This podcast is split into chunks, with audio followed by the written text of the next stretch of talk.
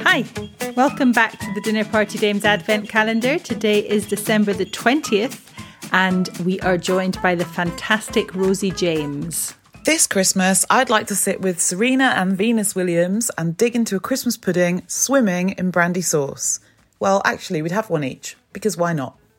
And several espresso martinis. Because this is a fantasy realm where espresso martinis don't give me heart palpitations. And I'm going to need the energy for when they inevitably realise what a great tennis player I am and ask if I fancy a game. Or, you know, get so sick of me asking them questions about their lives that they offer me a coaching session to shut me up.